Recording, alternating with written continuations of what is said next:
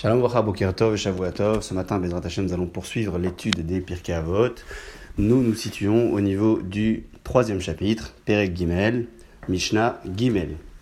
Rabbi Shimon Omer, le maître de la Mishnah, Rabbi Shimon dit Shlosha she'achlu al shulchan echad, trois personnes qui ont consommé en étant assis à la même table, velo amru alav Torah, et n'ont pas dit de paroles de Torah, keelu achlu mizivhem etim c'est comme si ces personnes avaient consommé des offrandes approchées pour les morts. Nous essaierons de développer par la suite quel est le sens de ce que dit le maître de la Mishnah ici. Sheneemar, preuve à l'appui, comme le dit le prophète Yeshaya, qui colle Shulhanot, car toutes les tables, Maleu Kitsoa, Blimakom, sont remplies de défections, Blimakom, sans qu'il y ait le Makom, sans qu'il y ait l'endroit. Est-ce que ça fait référence à la présence divine sur la table?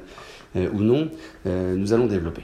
Aval, par contre, Shalosha She'achlou al Echad, trois personnes qui ont consommé sur la même table un repas, vers moi un lave d'ivré Torah, et on dit des paroles de Torah, Keilou, il est comparé, le repas de ces hommes, Achlou Mishiluchano Shel Makom, comme si qu'ils avaient consommé sur la table d'Akadosh Baruch Shel Makom Baruch Shenemar, Vaidaber Elai, qu'elle dit, Vaidaber Elai, il s'est adressé à moi, en disant Ze Ashulchan Hashem, voici la table qui est dressée devant Akadosh Baruch Les paroles de Torah dont il est question sont commentées par Rabbi Arobadiah Barthénora et de façon très étrange, dit le maître commentateur central du texte, que le Birkat Amazon que l'on récite à la fin du repas peut faire office de divrei Torah. C'est-à-dire qu'une personne qui a dit le Birkat Amazon, ou ces trois personnes dont il est question ici dans la Mishnah, qui ont dit le Birkat Amazon à l'issue du repas, leur repas est considéré comme euh, celui qui a été adressé, approché à Kadosh Baruch Donc, euh, même s'il n'a pas de paroles de Torah qui ont été dites, le Birkat Amazon peut, euh, peut, peut, les acquitter de ce devoir-là. Pourquoi considérer que le repas de ces hommes est une offrande approchée à l'idolâtrie s'il n'y a pas eu de parole de Torah.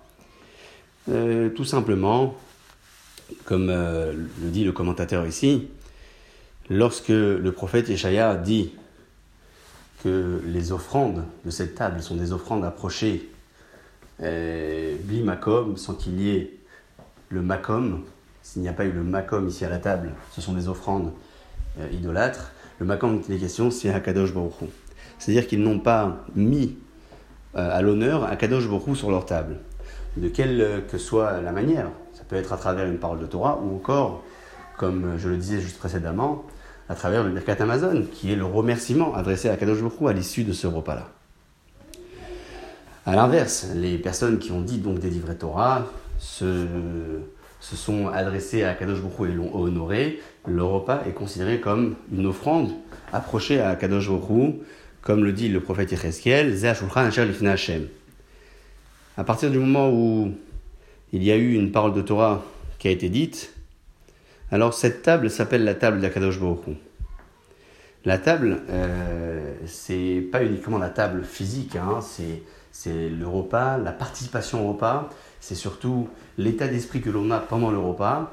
Euh, est-ce que cet état d'esprit est dirigé vers euh, euh, un, comportement honorable pour Akadosh Baruch si je puis dire, ou, euh, ou même au contraire. Donc on pourrait en tirer de là une référence morale beaucoup plus profonde et dire que c'est pas simplement le fait de dire une parole de Torah ou de rester le Birkat Amazon il est question dans cette Mishnah.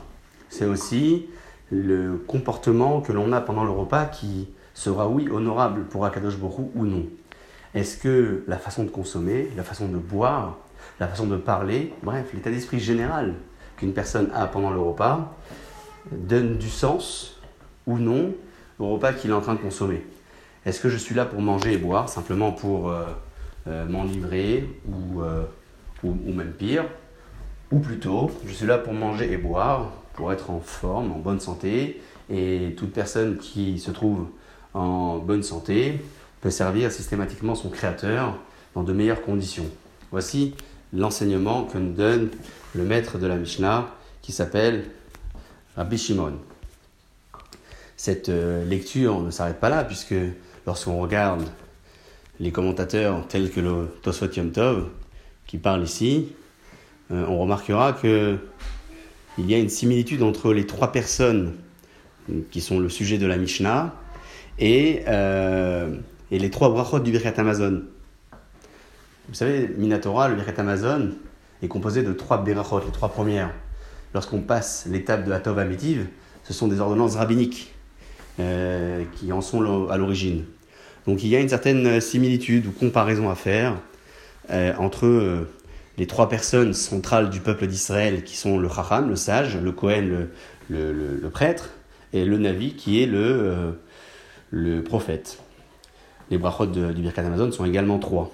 Donc on parle ici de ces trois personnes qui sont installées à la table et qui mettent à l'honneur à Kadosh Baruch mais qui peuvent être également euh, trois personnes euh, tout à fait ordinaires euh, qui se comporteraient à l'image de ces trois personnages du verset et qui diraient des livrets Torah à leur table pendant le repas ou encore à l'issue du repas en honorant Akadosh Baruch à travers le Mirkat Amazon. De toutes les façons, hein, on pourrait très bien se dire que entre le minimum syndical exigé et ce que chacun peut ensuite ajouter, il y a toujours une très très grande marge, il y a une vraie différence. Même si le, le texte de la Mishnah euh, nous dispense de notre devoir à travers le Birkat Amazon, on dit que le Birkat pourrait même suffire, on pourrait très bien se dire, autant que dans la vie euh, de tous les jours, dans nos profits euh, matériels et physiques, on se contente rarement du strict minimum, en tout cas on essaie de ne pas se contenter du strict minimum pour notre bien-être personnel, il en va de même pour tout ce qui concerne le bien-être spirituel à nouveau, où l'on devrait ajouter de ses propres efforts pour euh, se dépasser et aller au-delà de l'exigence minimale. La suite du chapitre parle de toute autre chose. C'est Rabbi Hanina ben Chachinai qui est le maître de la Mishnah suivante. Je commence la Mishnah Dalet. Rabbi Hanina ben Chachinai Omer. Neor Balayla, celui qui reste éveillé la nuit. Baderech Echidi et celui qui entreprend un voyage en étant seul va méfaner libo levatala. Et celui qui. Euh, libo, c'est un terme qui convient à la disponibilité. Il se rend disponible, très paradoxal, levatala pour, pour rien, pour rien faire. À Mitraï Benafcho, ce sont des personnes, à Rézé, donc celui qui fait partie de l'un des trois, Mitraï Benafcho, se rend coupable de sa vie, de son âme. Explication donnée ici toujours par le commentaire de Rabbi Orbadian Barthénora. Lorsque l'on parle de ces trois euh, personnages ici, on parle surtout de, l'état d'esprit à nouveau d'une personne dans sa vie courante. Prenons l'exemple, regardez, si on parle de celui qui euh, marche, euh, qui reste la nuit éveillé, qui reste la nuit éveillé sans avoir donc d'activité ne dort pas, n'étudie pas, il n'y a pas d'activité qui est faite. C'est quelqu'un qui est mis très benafcho, qui se met en danger. Pourquoi? Parce que la nuit est propice aux mazikin, aux destructeurs. Il en est de même pour celui qui entreprend un voyage seul.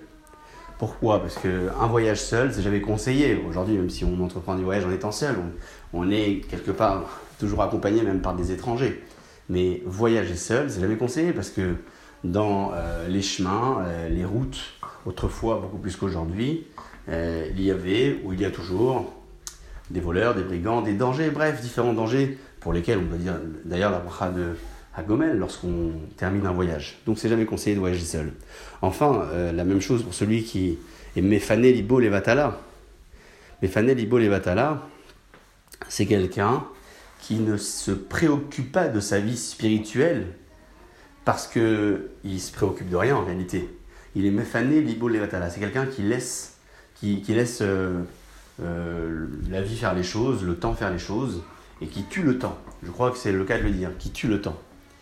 Celui-ci, Mitrayev Libo, Mitrayev Benafcho, pardon. Mitrayev Benafcho, c'est-à-dire qu'il s'est rend coupable de sa vie. Sa vie n'a plus de sens. La vie de l'homme a du sens lorsqu'il en fait quelque chose. Si je n'en fais rien, ma vie n'a plus de sens. Quelqu'un qui ne fait rien de sa vie se rend coupable de sa vie. Pourquoi? Parce qu'il y a un moment où Akadosh Borou risque de lui demander des comptes et de lui dire Mais pourquoi tu es là? Pour quelle raison tu es là?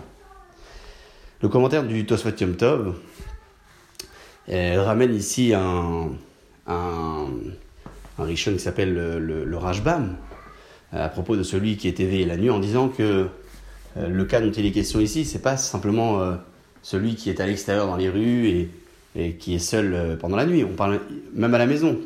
même à la maison, qui est donc euh, sans rien faire la nuit, euh, lui aussi, Dimitri Benacho, il est coupable de sa vie. Terminons par une euh, moralité, je crois, centrale à tirer de cette Mishnah-là. Au-delà de ces trois personnages qui ont été cités ici, on remarque bien que l'essentiel, c'est de se sentir un maillon de la chaîne, donc je ne suis pas seul, je dois être accompagné, je dois me sentir un homme parmi tant d'autres et donc me, laisser accompagner et même encadrer, que ce soit dans mes voyages ou encore dans mes activités, mais surtout aussi, je dois considérer que ma vie en tant que maillon de la chaîne n'a du sens qu'à partir du moment où j'en fais quelque chose. Et c'est tellement actuel dans les temps que nous traversons de, remarquer combien les maîtres de la Michelin ont été visionnaires. Plus une personne ne, ne mène pas ses journées avec une structure, un réveil le matin, une prière à l'heure, une prière dans l'après-midi ou le soir, vite, une étude quotidienne, que ce soit à travers les réseaux sociaux, à travers les différentes publications que l'on reçoit euh, de part et d'autre, eh bien, celui qui ne mène pas cette étude démontre quelque part que sa vie n'a plus de structure, qu'il n'en fait pas grand-chose en dehors de l'activité professionnelle, qui est bien évidemment très très appréciée et en même temps très très importante. Je parle surtout de l'activité sur le plan spirituel. Alors, euh, restons sur cette dynamique et Bezrat Hashem, essayons de mener ces différentes activités euh, spirituelles que l'on mène depuis quelques semaines pour les semaines à venir également et euh, espérer Bezrat Hashem qu'Akadosh nous donne la possibilité de nous retrouver au plus vite. Shavu Atov chez Lachem, Besorot Tovot et à très bientôt.